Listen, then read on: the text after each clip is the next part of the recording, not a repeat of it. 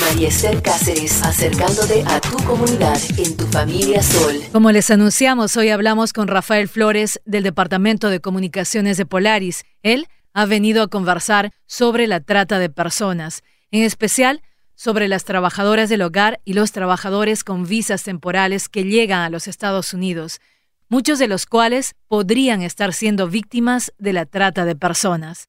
Buenos días, Rafael Flores. Muy buenos días, María Esther. Gracias por tenerme aquí en, su programa. Para las personas que todavía no conocen, Rafael, ¿qué es Polaris? Polaris es una organización no gubernamental que se ha caracterizado por trabajar en contra de la trata de personas y además desde el 2007 Polaris maneja la línea nacional contra la trata de personas, que es un recurso nacional que recibe llamadas de todo el país referentes a trata de personas. Trata de personas es, eh, en español es un término un poco confuso, pero la definición va como la explotación, ya sea sexual o laboral, de otra persona. Eh, es decir, que yo obtengo un beneficio lucrativo a través de hacer que esta otra persona haga algo. Y tiene que cumplir las características, o al menos una de, los métodos de fraude, fuerza y coerción. Em, esto es lo que define básicamente la trata de personas. Muchas veces digo confuso porque a veces un abuso laboral no necesariamente es trata, em, porque no se cumplen es, alguno de estos tres, de estas tres características del, eh, del fraude, la fuerza o la coerción. Si podemos hablar un poco más sobre cada una de estas características, nos dices que tiene que cumplirse una de ellas. Por ejemplo, cuando nos referimos a coerción. Coerción es, por ejemplo, el empleado viene a Estados Unidos, eh, digamos que digo este ejemplo porque muchos de nuestras de nuestros potenciales víctimas o sobrevivientes provienen de países extranjeros, vienen a trabajar a Estados Unidos, les quitan el pasaporte. Mm. Ahí hay un método de coerción. Ya el, el, empleado siente que no puede irse porque no tiene su documento que le permite viajar.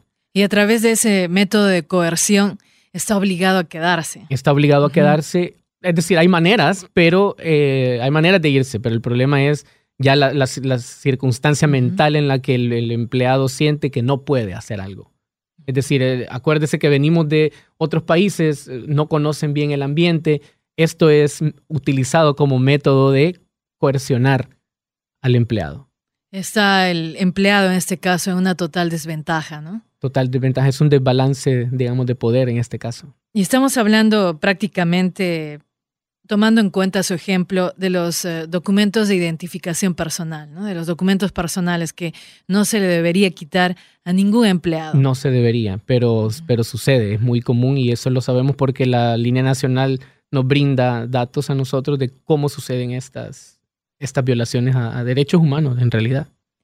Ahora pasemos a la segunda característica de cómo reconocer la trata de personas, nos dices que es el fraude. Danos un ejemplo. El fraude es otro de los elementos comunes. Por ejemplo, alguien me ofrece que me va a pagar tanto y me trae a Estados Unidos y yo digo, ok, me va a pagar tanto. Pero al final en el cheque me aparece una cantidad de descuentos de los cuales yo no sabía que existían.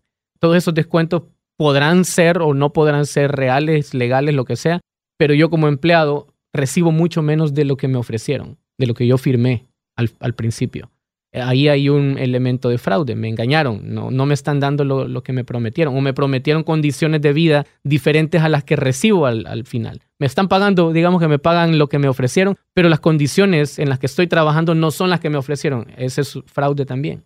Si el fraude puede ocurrir en diferentes dimensiones de las condiciones de trabajo. Bien, prácticamente cuando no se cumple lo ofrecido. Exacto. Pasemos ahora a la característica de la fuerza. Cualquier tipo de violencia, ya sea verbal, física, eh, moral, como hemos mencionado, psicológica en este caso, ya es, es un elemento de, de, fuerza. Bueno, digamos, es más fácil de identificar, pero también es, es difícil de salirse de una situación cuando alguien está utilizando la fuerza para que para mantenerme en, ciertas circunstancias. Como nos decías, basta que una de estas características se cumpla en la relación laboral para que se pueda considerar ya como una trata de personas. Exacto. También nos contabas que Polaris ha publicado un informe sobre el trabajo del hogar. Cuéntanos. La semana pasada Polaris eh, publicó un, un, estudio sobre la trata laboral que sucede en el sector del trabajo doméstico específicamente. Aquí la mayoría de víctimas estamos hablando de mujeres, mujeres de color, generalmente traídas de otro país para trabajar acá, no necesariamente de otro país, pero esa es la, mayor cantidad de sobrevivientes que hemos identificado son extranjeros y mujeres, eh, de nuevo, ¿verdad? Hacer énfasis en que la mayor cantidad de víctimas son mujeres. Estamos hablando de niñeras, empleadas de la limpieza en casas, asistentes de salud en el hogar y otro tipo de, de empleados que trabajan específicamente en labores del hogar. Frecuentemente estas personas laboran en en condiciones donde se les paga muy poco, donde no hay claridad en cuál es el horario laboral, es decir, terminan trabajando 15, 14 horas fácilmente. Muchas de estas personas viven en la casa del empleador. Muchas de estas personas viven en la casa del empleador y eso incrementa el tipo de control que el empleador pueda tener sobre ellas. Entonces ahí vemos de nuevo cómo regresamos a la parte de los métodos de fraude, fuerza y coerción. Es decir, es mucho más fácil controlar a alguien que tengo viviendo en mi casa, que es mi empleado y que yo tengo cierta autoridad. Y como hablamos de, nuevo de, cierto desbalance de, poder, ¿verdad? Esa es una de las partes más importantes de cómo seguimos perpetuando este tipo de, de, delitos. En el informe que ha presentado Polaris se detecta a quiénes, dónde están esos empleadores que lamentablemente toman ventaja y participan en esta trata de personas? Es complicado identificar quiénes son los, los eh, tratantes en estos casos. Sí sabemos algunos detalles dependiendo de qué tantos detalles nos dé la persona que llama a la línea nacional contra la trata de personas, pero la mayoría de gentes en el top tenemos gente de acá, estadounidenses, gente de Arabia Saudita y gente de México. Esos son nuestros tres primeros lugares, digamos, no quiere decir que son los únicos pero sí puede ver usted que hay, hay diversidad en, el tratante, no es una única persona, no es una única característica, sino que pasa en todos lados y lo estamos trayendo acá y, pasa aquí en Estados Unidos. Pero la mayor parte de, tratantes que identificamos son gente de acá. Generalmente esas son personas que tienen poder, que conocen un poco más del sistema que las personas que están siendo empleadas. Y esto les da un desbalance de nuevo, un desbalance de poder que hace que la persona que trabaja sea sometida de una manera más fácil. Y recuerdo en años anteriores hubieron incluso protestas, protestas frente a algunas instituciones en DC para llamar la atención sobre este problema ¿no? del, del abuso de las trabajadoras del hogar, ya que de acuerdo al informe que hice hace unos tres o cuatro años, Rafael, profesionales de ciertas instituciones lamentablemente abusaban, no todos, algunas personas, ¿no? Pero se daba este tipo de problema y entonces hubieron protestas como hace tres o cuatro años sí, exacto. en, Washington, D.C. Usted eh, pone, un punto importante que es eh, la generalización, ¿verdad? No todo el empleado doméstico está siendo víctima de trata de personas, no todo el empleador que trae a alguien eh, para trabajar en el hogar está haciendo eso. De la misma forma, hay malos y buenos actores en, nuestro sistema, pero la idea de poner este documento fuera es poner los puntos sobre las IES, así como decimos en algunos lugares, sobre que esto está sucediendo. Y, y, sí hay eh, personas con mucho poder que, los, que son los que están los perpetuadores, digamos, de, este, de este delito. Estar atentos, ¿no? Porque a veces pensamos que cuando trabajamos para personas que pertenecen a ciertos círculos, a ciertos círculos profesionales o de poder, vamos a estar más protegidos, pero no siempre sucede. No siempre. es, es, esa es otra de las partes de nuevo que nos, que nos lleva a cómo nos controla, cómo nos controla el empleador. Mucha gente, como le decía, tienen empleos de altos salarios, digamos, gente con mucho poder que conoce el sistema. Muchas veces puede suceder también en familias normales, que igual controlan a sus, a sus empleados o empleadas de ciertas maneras, pero en general Solo el hecho de que te llamen patrón o que te llamen señora, patrón, eso implica una diferencia y eso hace un desbalance de poder que está perpetuado desde hace mucho tiempo, no solo en nuestra cultura, sino que aquí mismo también. Y tomar en cuenta que no es que a una persona le hacen el favor, ¿no? Para que el empleado pueda sobrevivir, sino es, es más bien al contrario, porque gracias al trabajo de las, aunque suene repetitivo, gracias a las trabajadoras del hogar, cuántas familias eh, de profesionales pueden salir adelante. Exacto, pues ese es uno de los puntos que nosotros iniciamos describiendo en nuestro informe y es que estas personas, El hecho de que ellas trabajen en nuestro hogar y hagan las cosas que nosotros no vamos a hacer en nuestro hogar, limpiar, cuidar a nuestros hijos.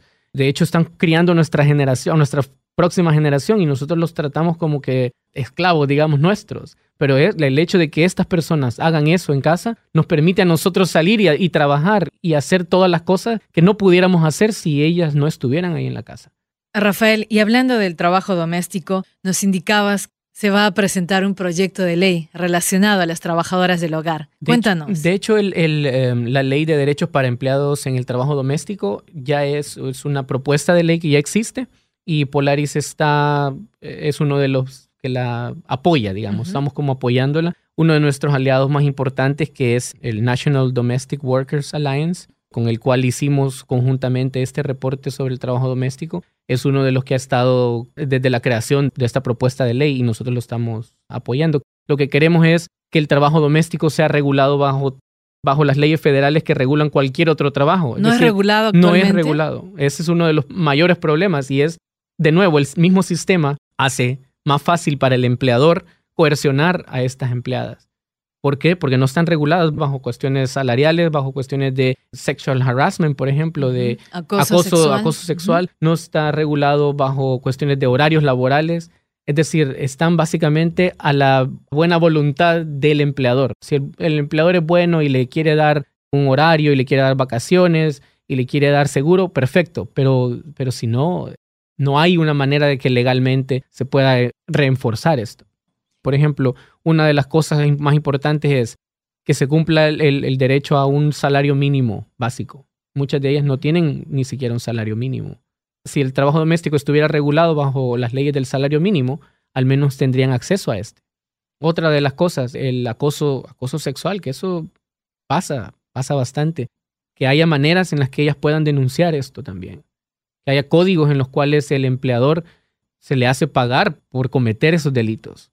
Es decir, eso es lo que estamos apoyando nosotros, que el trabajo doméstico sea incluido en todas estas legislaciones. ¿Qué congresistas están patrocinando este proyecto de ley? Las congresistas originalmente que presentaron eso, bueno, una fue la senadora Kamala Harris y la otra persona fue la representante Pramila Hayapal. Ellas son las que están impulsando esta, esta legislación en favor de las trabajadoras del hogar. Rafael, ahora pasemos a este tema del trabajo temporal aquí en los Estados Unidos. Nos indicabas antes de la entrevista que lamentablemente existe mucho abuso también en contra de los eh, trabajadores que vienen a los Estados Unidos con visas temporales. Nuestra población latina es la que está siendo afectada y hay un mito de que esto solo le sucede a los que no tienen documentos o los que están en, en, situación de migración irregular. Y no es cierto, esto le pasa a gente que viene con visas de trabajo. Ahora, visas de trabajo temporales como la H2A, la H2B, son una de las que nos ha salido como con más reportes de trata laboral en los Estados Unidos. Una de las partes más clave, digamos, en las visas temporales de trabajo es que la persona que viene a trabajar está sujeta a trabajar solo con, un, con una persona, con un empleador, que es el que los trajo, digamos, el sponsor de la visa. Polaris está recomendando desde hace un par de años que la visa temporal de trabajo no sea, no esté atada a un solo empleador, sino que, el empleado pueda moverse, porque hay, esto hace que el empleador cometa mucho más abuso y es una manera de coercionar al empleado a que se quede trabajando sin importar las condiciones de trabajo a las que está sometido. Como le mencionaba, las visas temporales, casi todas, están atadas a un empleador y eso incrementa las condiciones de coerción sobre los empleados. Si nos podría explicar un poco más con detalle qué tipos de problemas se han visto en estos trabajos temporales. Un ejemplo que ha pasado en Estados Unidos históricamente y es el trabajo agrícola. El trabajo agrícola, la mayoría de personas que trabajan en los campos recogiendo vegetales, frutas, han sido hermanos mexicanos que vienen y trabajan en los campos de verduras y de frutas y ha pasado históricamente en los Estados Unidos mucho reclutador va a México, a Centroamérica, recluta gente, se la trae a trabajar acá y al final le termina pagando una cantidad que no es la cantidad que le ofrecieron al principio. Los descuentos que le mencionaba al principio de la entrevista, los descuentos de los cuales no tiene idea el empleado. Es decir, hay descuentos de transporte, descuentos de vivienda, descuentos de comida, que al principio no tenía ni idea que iban a venir descontados. Entonces al final el cheque viene mucho más reducido. Eso es una de las condiciones que hemos encontrado comunes. Otro es condiciones de vivienda, el H2A. El empleador tiene que proveer vivienda y muchas veces las condiciones de las viviendas son deplorables y el empleado termina viviendo 10, 20 en una sola casa donde no hay condiciones, donde no hay baños suficientes, donde no hay agua suficiente, donde, donde las condiciones básicamente no son humanas, digamos. Y eso es una, una de, las, de las violaciones que como Polaris estamos también preocupados de que siga sucediendo en nuestro país. Es decir, el sector agrícola es uno de los que mueve la economía de este país. Sin el trabajador se pierde el motor de esta gran industria. Tampoco podemos seguir victimizando a estas personas que vienen porque son el eslabón más bajo de la cadena. No puede, no puede seguir siendo así. Sin ellos no podría haber ganancias en toda esta industria. Los trabajadores temporales al venir aquí a los Estados Unidos tienen información de cuáles son sus derechos? Entiendo que se les da información cuando, cuando se les extiende su visa. El gobierno de los Estados Unidos les da una capacitación, les da un panfleto que es donde viene nuestro número, el número de la Línea Nacional contra la Trata de Personas. Les dan información, pero es complicado, no es tan fácil tener el número y decir, ah, me, me está pasando esto, voy a llamar. El proceso por el cual tiene que pasar alguien para decidir llamar es extenso y muchas veces las personas que contestan en la hotline a veces reciben tres, cuatro llamadas de, una misma persona, como tratando de, ver más información, tratando de buscar más elementos que lo ayuden a, dar ese empujón final y decir, sí, estoy siendo víctima de algo. Recuerde que al ser humano le cuesta identificarse como víctima de algo. Es un proceso bien complejo. Por eso es que me gusta reiterar que el problema de la trata es altamente no reportado. Por eso quisiera también que, esta plataforma nos ayude a, alcanzar a mucha más población latina que puede estar siendo victimizada que, o que simplemente tiene algún problema de, abuso laboral, que no importa, que nos llame, que, que, haga uso del recurso, porque muchos recursos están ahí y muchas veces no los utilizamos. Al final lo que la hotline hace es referir a la persona a instituciones o a centros de ayuda dependiendo de la, de la información que esta persona nos da. Es decir, si la persona nos dice quiero ayuda legal, quiero un, un abogado, la persona en la hotline va a buscar si, por ejemplo, la persona nos está llamando de Washington State o de California o de cualquier estado, la persona que está en el teléfono va a buscar acceso a servicios legales en la zona donde está y va a brindar esa conexión a la persona que nos está llamando. Es decir, es un servicio útil que funciona y ¿por qué no utilizarlo? ¿Cuál es el teléfono? El teléfono de la hotline es el 1888 373 7888 no es la única manera de contactarnos, sino que también hace un tiempo abrimos un, servicio de mensajería de texto y el mensaje se manda al número 233-733. ¿Puedes repetir, por favor? El número de la hotline al que pueden llamarnos por llamada telefónica es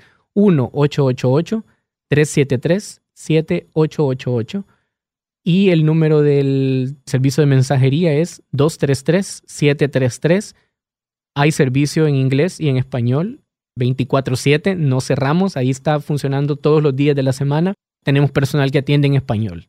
Y no preguntamos estatus migratorio en Estados Unidos, eso no nos interesa. No somos una, una institución de law enforcement, no tenemos nada que ver con eso y al final nosotros solo hacemos lo que la persona que nos llama quiere que hagamos. Me imagino que hay circunstancias especiales y de emergencia para muchos trabajadores que tal vez no tienen teléfono, tal vez no tienen transporte, Rafael. Sí, la, línea nacional lo importante es que conecta a las personas con los servicios que ellos nos dicen que necesitan en ese momento. Si necesitan ser sacados de una situación, por ejemplo, en ocasiones se ha brindado transporte, se conecta a la persona con servicios de transportación que nosotros tenemos identificados en nuestra base de datos o también servicios de consejería legal. Esos son como los más comunes, pero dependiendo, si nos dice la persona, necesito que venga la policía, también se puede hacer eso, pero no es nuestra salida inmediata, sino que nosotros nos guiamos por la información que nos da la persona y la pregunta es, ¿qué quiere hacer usted? ¿Qué quiere que hagamos por usted? Y dependiendo de eso, la persona que contesta la llamada refiere a la persona que llama, a las instituciones correspondientes, dependiendo de la información y de lo que quieran hacer. El propósito de esta entrevista es que las personas puedan reconocer por sí mismas si están trabajando en este tipo de ambiente y que también puedan ayudar a otras personas. A veces sabemos de alguien, pero no necesariamente hablamos. Utilizar esta línea. 1-888-373-7888. Exacto, y eso es muy importante. A veces no somos nosotros los que estamos en la situación, pero conocemos a algún familiar o algún amigo que está en situaciones así. También podemos tomar llamadas de gente que no está específicamente siendo victimizada. En los últimos años se nos ha incrementado la cantidad de gente que es directamente la que está involucrada en el, en el problema, la que nos llama, que nos alegra mucho porque eso quiere decir que el número está llegando a la población indicada. Ahora nos falta mucho más llegar a nuestra población de habla hispana aquí en, en Estados Unidos. ¿Las llamadas son mucho menos en español? Son menos en español. Hay otra división que no hemos mencionado, la trata laboral no es la única, hay trata sexual también. Entonces nos reportan mucho más trata sexual que trata laboral, pero el servicio está disponible para cualquier tipo de trata. Por supuesto, estaremos también hablando de ese tema más adelante. Exacto. El, servicio de la, de la, línea nacional está disponible, de nuevo, me gustaría reiterar, en, dos, en los dos idiomas, en español y en inglés. Y en español están las 24 horas, servicio de texto, servicio de llamada por teléfono. También hay un chat en nuestro sitio web y hay un reporte también por correo electrónico. Creo que lo más común es la llamada y el, o el texto. A veces el texto es mucho más fácil porque no necesita tanta privacidad, digamos, para estar texteando. Es tal vez más fácil. Y hemos, hemos encontrado que, que, mucha gente nos contacta más por texto porque no tienen la presión esa de que tienen que irse o aislarse para, para, hacer, para hacer una llamada. Es decir, el, mensaje de texto es bastante efectivo en ese sentido. ¿Podemos repetir el número para el mensaje de texto? 233-733. Para reportar cualquier problema sobre trata de personas. Trata de personas, de nuevo, puede ser trata sexual, trata laboral, y no importa el estatus migratorio que tenga la persona que nos llama, eso no nos interesa, no preguntamos nada de eso, ni reportamos nada de eso. Bueno, Rafael, ha sido un gusto tenerte aquí en la radio. Esperamos que no sea la primera vez, además. No, gracias a ustedes por la invitación, por el interés en este tema y dispuesto a cualquier otro momento que ustedes quieran hablar sobre este tema. Hemos conversado para Tu Familia Sol con Rafael Flores del Departamento de Comunicaciones de Polaris. Gracias. Muchas gracias. María Esther Cáceres en Tu Familia Sol por el Sol 107.9.